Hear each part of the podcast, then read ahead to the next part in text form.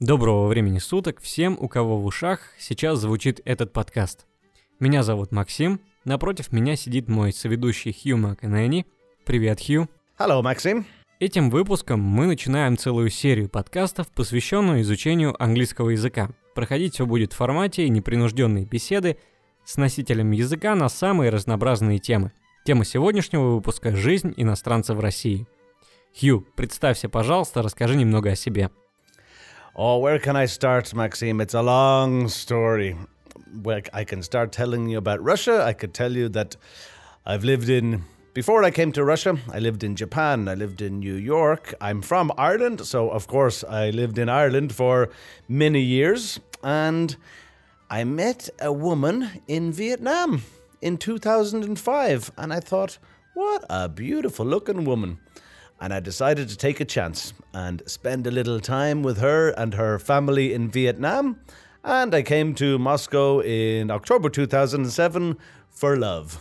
Tolka za любовь, and I'm still here for love and sometimes for money. Together. Хорошо, Хью. У меня для тебя тут целый список вопросов. Начнем, наверное, с того, что для тебя не секрет, что многие русские люди, живущие здесь, мечтают иметь возможность уехать из России и жить где-нибудь за границей. Как же так получилось, что ты, имея возможность жить в Европе, все-таки оказался в Москве?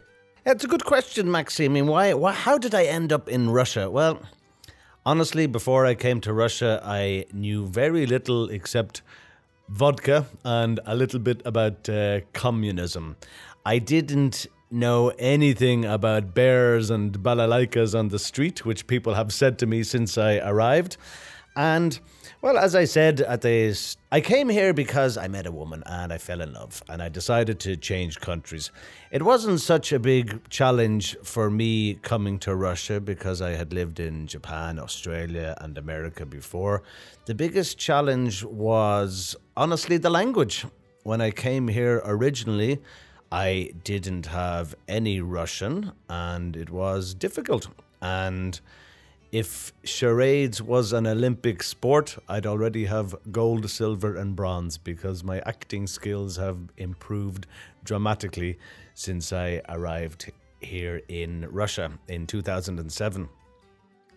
As you said, yes, uh, people are interested in leaving Russia, people are interested in looking for opportunities abroad Every country has its pluses and minuses. Russia's no different than any other country. You know, people can be live could live in America, could live in Australia. It depends where people wherever people are, they're going to be there themselves in body and soul. So in my opinion, it doesn't really matter where you are as long as you have happiness with you and good people around you. Думаю, что многие будут с тобой согласны по поводу этого вопроса. А помнишь ли ты, что было самым удивительным или самым шокирующим фактом в первые дни пребывания в России? Um, what surprised me the most? What was the biggest shock for me when I arrived in Russia? It's a good question. Everything was so big. I mean, I, I, didn't have the only impression I had of Russia, as I said originally, was a little bit about the vodka, a little bit about the alcohol. I remember Ivan Drago fighting Rocky, and there were some scenes of um, probably Moscow and Russia in that movie. And when I arrived here as a tourist in, I think it was 2006, May 2006 or March 2006 everything was just vast. Big buildings, big streets, um, big people was another thing I noticed when I got here, and just crowds of people uh, coming from a country with maximum 5 million people and a lot of open space and rural areas. It was, um, yeah, it was a big surprise to see so many people. The ar- architecture was impressive um, museums, you know, big statues. These things, these things all surprised me when I got here first, and uh, and some of the crazy drivers also surprised me when I got here first to Moscow. Думаю, о сумасшедших российских водителях мы еще поговорим впереди.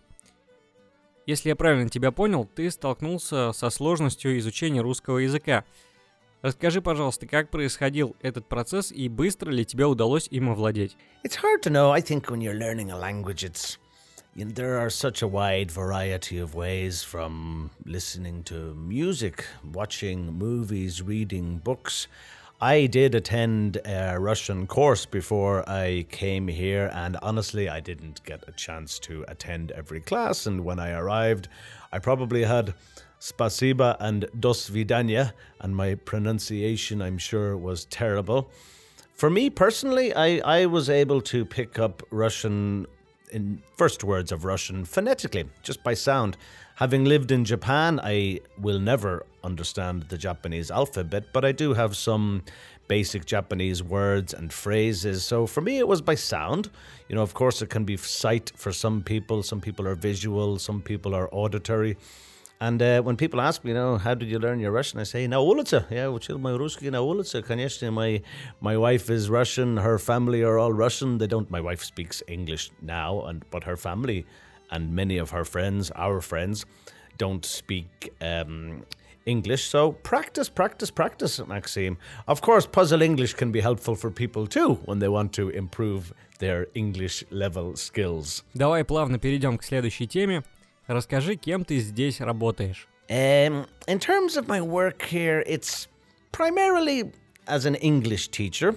When I arrived here first, I had had a training, life coaching business in Ireland for about four or five years and had done a lot of work with people who are unemployed, helping them write resumes, helping them with interview skills, with building confidence, with finding the job that was most suitable for them.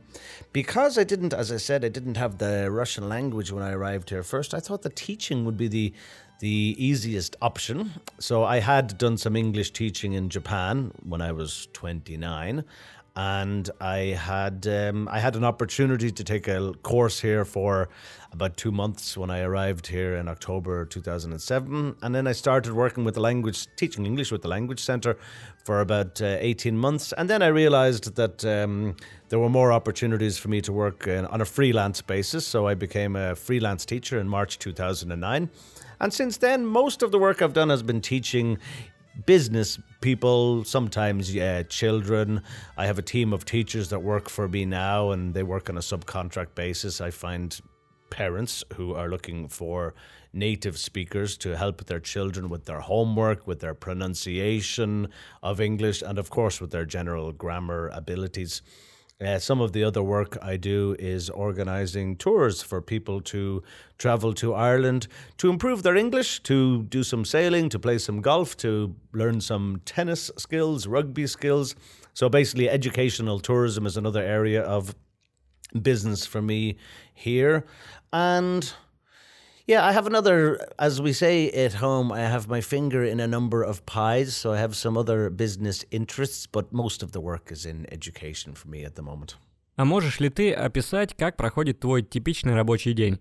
If only there was such a thing as a typical working day for someone who works on a freelance basis. I, I don't have a typical working day, but I can tell you that the majority of my days start at about nine o'clock, where I have uh, corporate lessons. Monday, Tuesday, Wednesday, Thursday, and Friday mornings, I have uh, corporate groups in the fashion business, in the animation business, and I work with groups from nine until about. Um, 12 o'clock. And then I, if I have an opportunity to go home and have some home cooked food, I do. I don't always have that opportunity. Then I have some more English lessons from about uh, 12, 31 o'clock until sometime in the afternoon, maybe three o'clock in the afternoon. I work with a number of schools close to my home. I live near Moscow State University and a number of great, fantastic schools that I work with, and I run conversation clubs on Monday and Wednesday evening for some of the young learners in the schools. I have some Skype lessons I do in the evening. Sometimes at six or seven o'clock in the evening, I have some Skype lessons. So the typical day starts about nine o'clock and finishes about seven or eight o'clock in the evening. Myself and my my wife just had a child on my last birthday, so I'm trying not to work so late and spend more time with wife and baby these days, and not come in at uh, nine or ten o'clock at night. Давай теперь от работы перейдем к более приятным вещам. На момент записи этого подкаста только-только закончились новогодние праздники. За годы, проведенные тут, ты наверняка уже познакомился с традициями русского застолья. оливье, селедка под шубой, шампанское, речь президента. А, конечно же, советский фильм «Ирония судьбы» или «С легким паром». Как ты отмечал этот Новый год и с какими традициями ты уже успел познакомиться?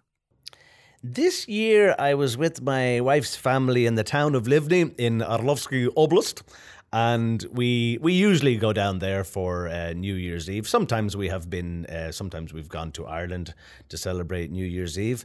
And this year, I was very tired, and we sat down, as you said, we had the the I've forgotten Silyotka Pashuba in English, but I remember it in Russian. We had the Silyotka, we had the the champagne was there. There was some samagon there. We watched uh, Mr. Putin give his speech on television, and yes, I did watch that. Uh, what's it called, Silyotki Param? I watched that movie. I think minimum twice um, over the holiday period. And yeah, we sat down at the table and lots of food. It's it's amazing in Russia if I meet my my chosha, my mother-in-law, or even when my wife is entertaining um, people at home. There's always enough food to feed the neighbors and everyone in the family. So we had a lot of food and this year we rang in the new year. As we say, we rang in the new year at 12 o'clock. The bells rang and the fireworks went off. And honestly, I was in bed about 12.15. so it, was, it wasn't a big party for me and it wasn't a lot of visiting neighbours and friends. It was just uh, trying to get some sleep because most of the mornings are early, early, early when there's a little baby at home. Okay. Расскажи, пожалуйста, какие традиции рождественских праздников у вас в Ирландии? Может, у тебя остались какие-то воспоминания из детства? Yeah, it's a good question. I mean, um, I'm Catholic, so we have our Catholic Christmas on the 24th of December is Christmas Eve. Uh, for years, we have gone to Mass, to church, to um, listen to some beautiful music. And honestly, when I'm at home in Ireland, when I was younger, I was catching up with friends and catching up with people that I hadn't seen in a long time. So yeah, the 24th of December, we'd um, we'd go to church, and when I was younger, we'd open up our presents on some of the time we'd open up the presents on Christmas Eve. Some of the time we'd open up the presents on 25th of December on Christmas Day in the morning.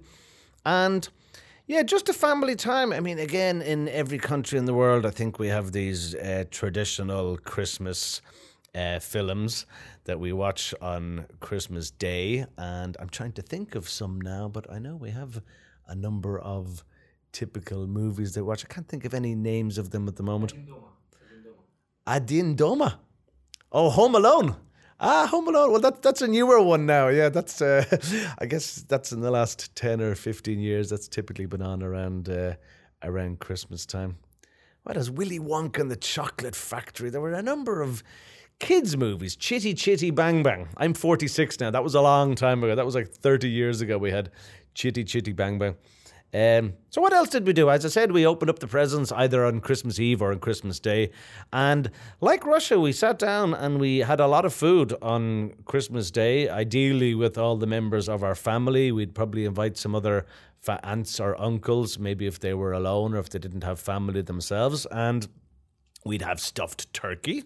We'd have ham. We'd probably have Brussels sprouts, and Brussels sprouts were never the most popular vegetable for children when they were younger. But we had to clear our plate of Brussels sprouts and turkey if we were going to get any Christmas pudding, because Christmas pudding was a big thing in Ireland. I'm sure in England also. Ireland and England very popular for Christmas puddings. And we'd sat down, we'd sit down after our meal, and we would just act like vegetables and be like couch potatoes for the rest of the day, watching stupid movies on television, and probably have more food in the evening and more chocolate in the evening, and um, yeah, just act like vegetables on Christmas Day. And then on Stephen's Day in Ireland, it's we say Saint Stephen's Day. In England, they say Boxing Day. I don't know why Boxing Day. Maybe they typically have boxing uh, tournaments on the 26th. But yeah, that was another day for family. For luckily for me, I had a race course near home on the 26th of December. They had a great event where, again, you could catch up with people and go out and do a little bit of gambling, put some money on the horses, and maybe you'll win. Maybe you'll win your money that you had spent on the on the Christmas presents the week before. Мне показалось, или ты сказал couch potato, что это диванная картошка? Divanik, well, I, I, guess in Russian it's probably over. So you're like a vegetable. We we say um, couch potato if you just feel like, yeah, just being a vegetable on the couch and doing absolutely nothing.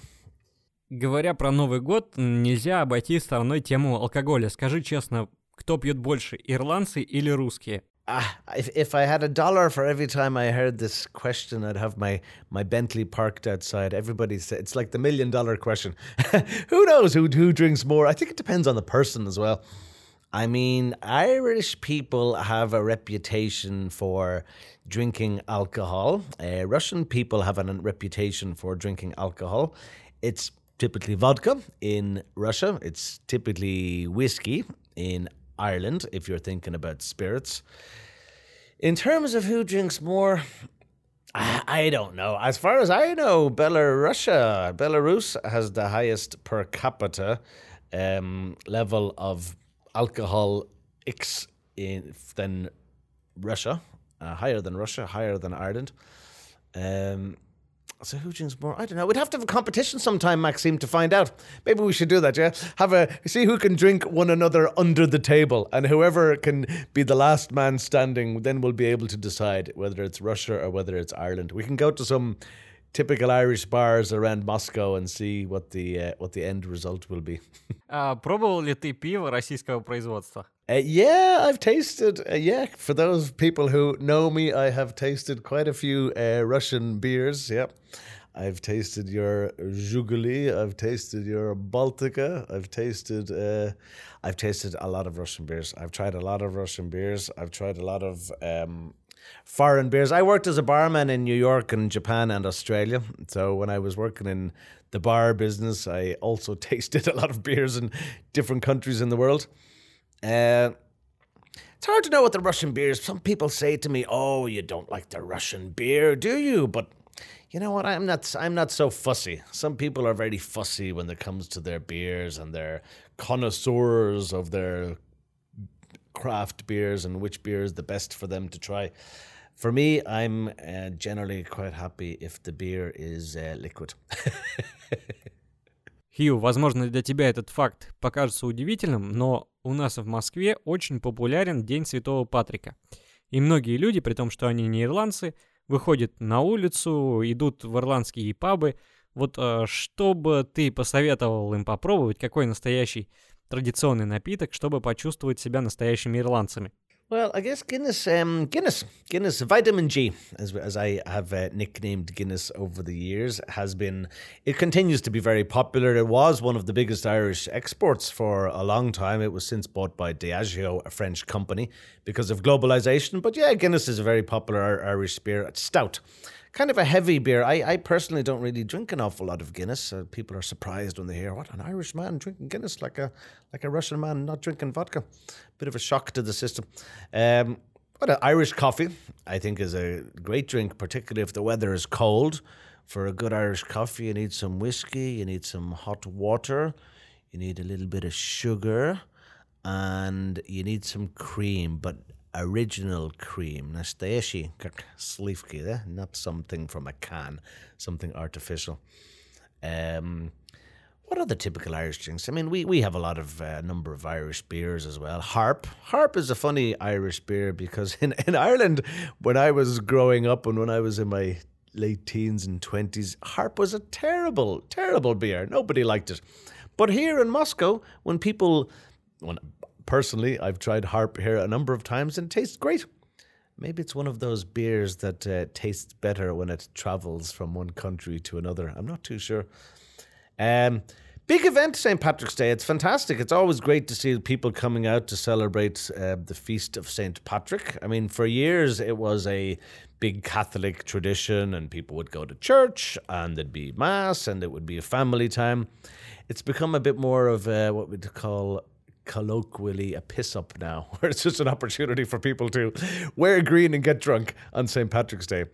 But yeah, in Ireland, um, it's a great day out. It's a big parade. It's a national holiday in Ireland, so everybody's happy that they don't have to work. Kids are happy they don't need to go to school.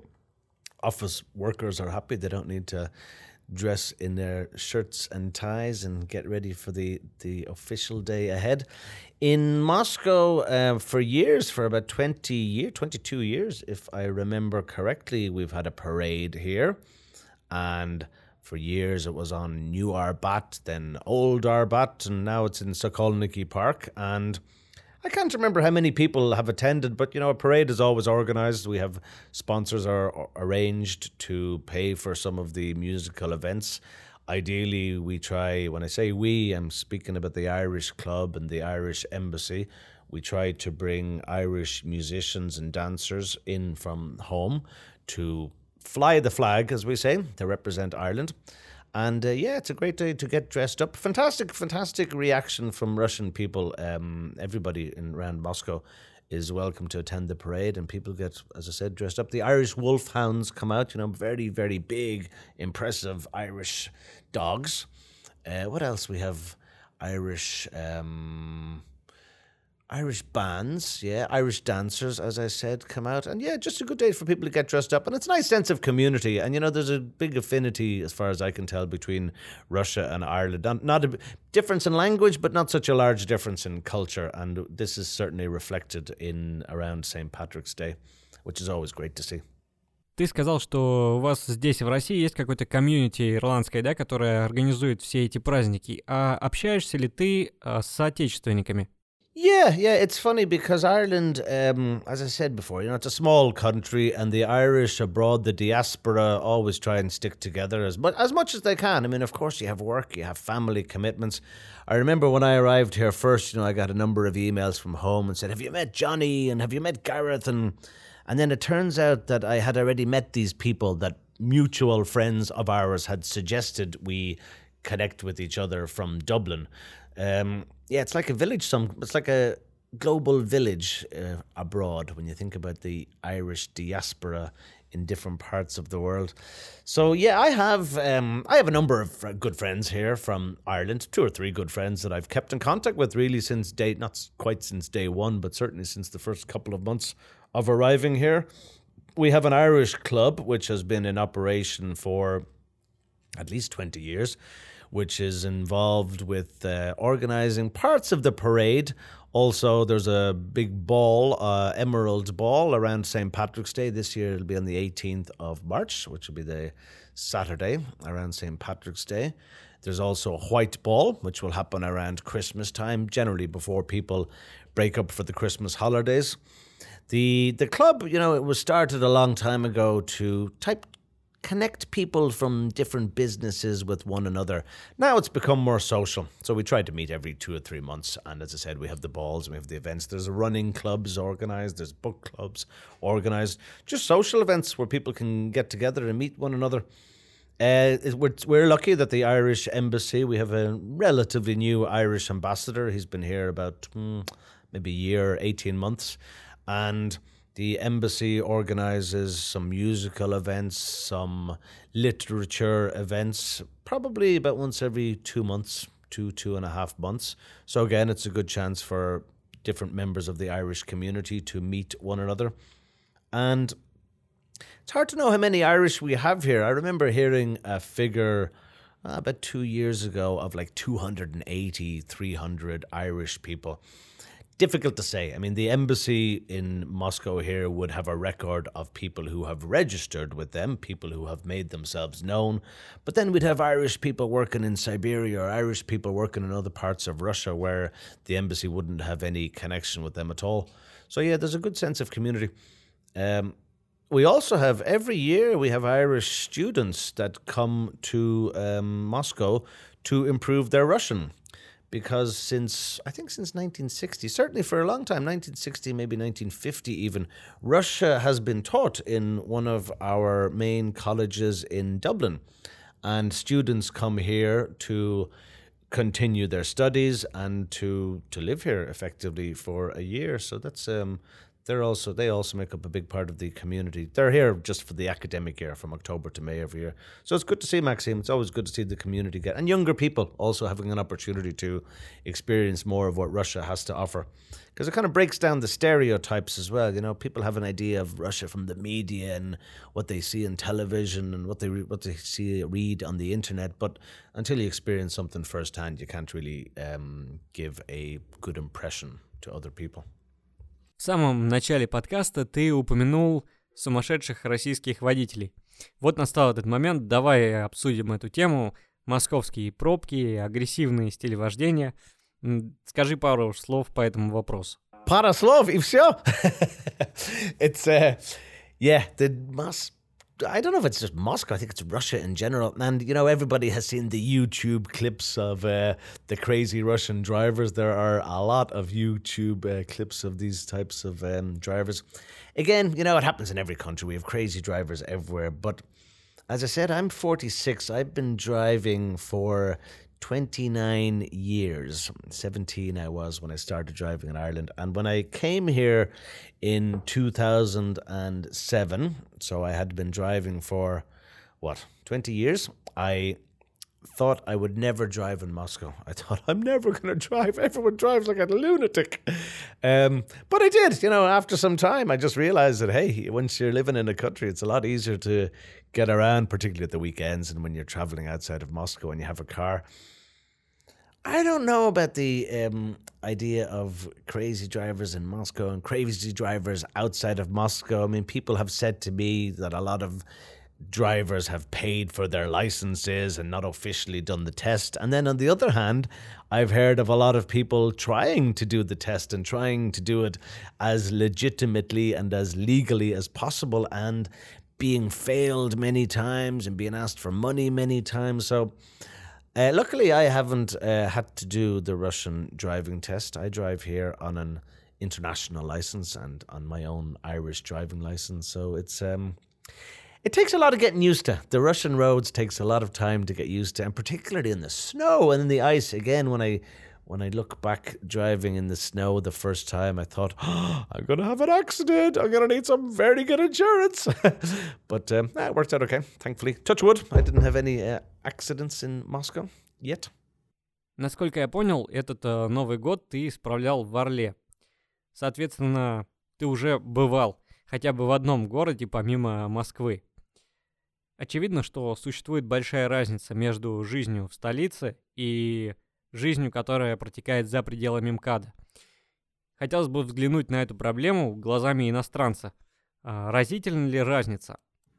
It's a good question, Maxim. You know, a lot of people I know here in the expat community, they've been to Moscow, Moscow, Moscow, and Moscow. And some of them haven't even left their own neighborhoods. Uh, I'm lucky I've had an opportunity not to travel to too many different places outside of Moscow. But yeah, my wife and her family are from the town of Livny in Oryol, where I go at least um, uh, probably once a month, uh, drive to there. So through Tulskaya Oblast and Simferopolskaya Oblast, Naverna, and uh, and obviously Arlovskaya Oblast, and yeah, it, they're worlds apart. Now, there's a huge difference, as far as I can see, between um, Moscow and even 100 kilometers, 50 kilometers outside the MKAD in terms of how people survive, in terms of the levels of salaries, in terms of the the housing situation, of course, people are living, it's flat land, as we say in Ireland, it's apartment living for many people in uh, urban areas. I don't know how people manage in um, in my wife's town of Livny. I really don't. You know, I've seen people living on nine, ten thousand rubles a month, and uh, the shock level is pretty high. I'm amazed to to hear this type of salary. And then, even today, I was just asked by one of my students about the kommunalka. You know, I'm paying for utilities if you're in Moscow and if you're in, for example, Tulskaya Oblast or Arlovsky Oblast. I don't know. Are the are the utilities less? I don't know if they're the same if, as they're in Moscow. I guess they have to be a little bit less. Uh, so yeah, Moscow is Moscow, and Moscow is not Russia, in my opinion. Um, I've been to Samara is another. I've been to St. Peter. I've been to Samara, St. Petersburg, and Oryol. As I said, I haven't traveled too much outside of uh, Moscow, but when I do travel, it amazes me the resilience and the strength of people and the sense of community. Also, it's.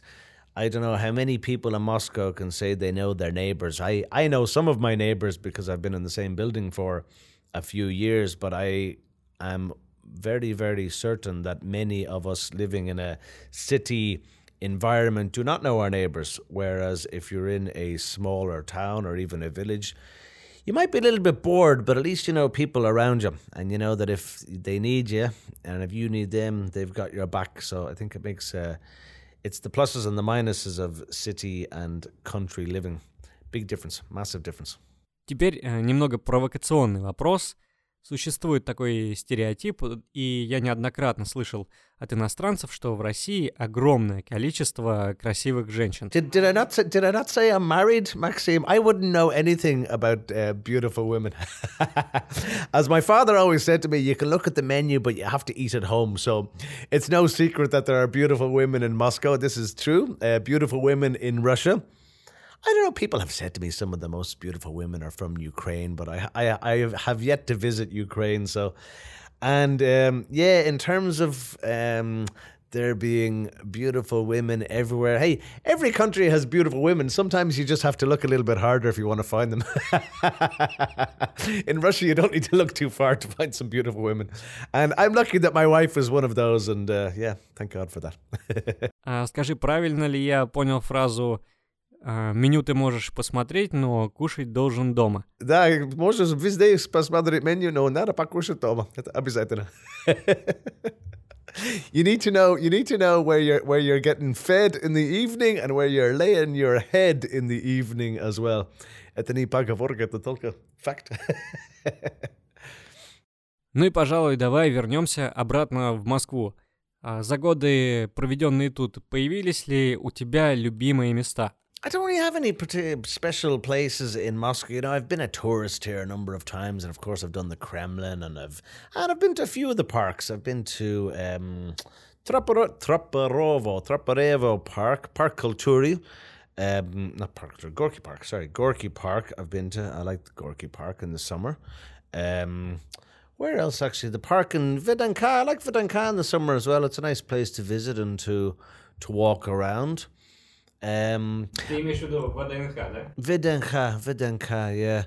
Uh, as I said, I live near MGU, so it's a nice area around MGU just to walk around. And uh, Vorobyavi Gori, like Sparrow Hills, is also. I'm lucky that there's a number of nice um, scenic places near near home. But the most beautiful place for me, of course, is home, because there's no place like home. У меня остался последний вопрос. Русская литература, наверное, известна в мире так же, как и автомат Калашникова. Прочитал ли ты что-нибудь в оригинале? Uh, to be honest with you, Maxime, my knowledge of Russian literature is about as good as my knowledge of Chinese, i.e., zero. I know very little about Russian literature. I did, um, I did start Master and Margarita. I started to read Master and Margarita.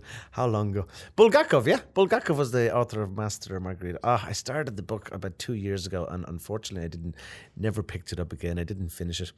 Um, and yeah, people talk about Pushkin and talk about different famous writers. I don't know much about Russian literature. I'm I'm a little bit embarrassed to say, but there you go. I did hear about Plushkin though. I was speaking to someone recently about Plushkin, the term Plushkin, and if I remember correctly, that's from uh, Gogol. Yeah, you know this guy Plushkin. Yeah. Plushkin apparently was like my father in law, a guy who doesn't throw anything away keeps things in his home all the time. Он ничего не хочет выбросить. Как Плюшкин, это характер, по-моему, в Google, как книга. Um, so yeah, I don't know a lot about Russian literature. Sorry. Хью, огромное спасибо тебе за беседу, за твои ответы на вопросы. Я думаю, у наших слушателей тоже есть а, что спросить, и они могут это сделать. Ссылка на почту будет в описании к этому выпуску. А, самые интересные вопросы я обязательно озвучу в следующем подкасте. Ну и Хью, скажи что-нибудь напоследок. Yeah, it was an interesting, interesting, Maxime. It was good speaking with, with you, and, and these questions, you know, these questions come up all the time for people, and um, I hope this format is interesting for the listeners at home, and we're going to try and make it as active and as real as possible, real to life, with just real, genuine conversation, which is, is important. And it's practice, practice, practice. And it's listening, listening. It's funny when we were speaking at the beginning of this little interview about how to, how best for people to improve their English. You know, could be listening to music, it could be watching movies, reading books. Hey, I remember hearing Russian music for the first time, and again, I thought, I'm never going to understand the words of this Russian music. But of course, after time, after some listening practice and lots of listening practice, the road will get easier for people. I promise you. And thank you, Maxime. Bye bye.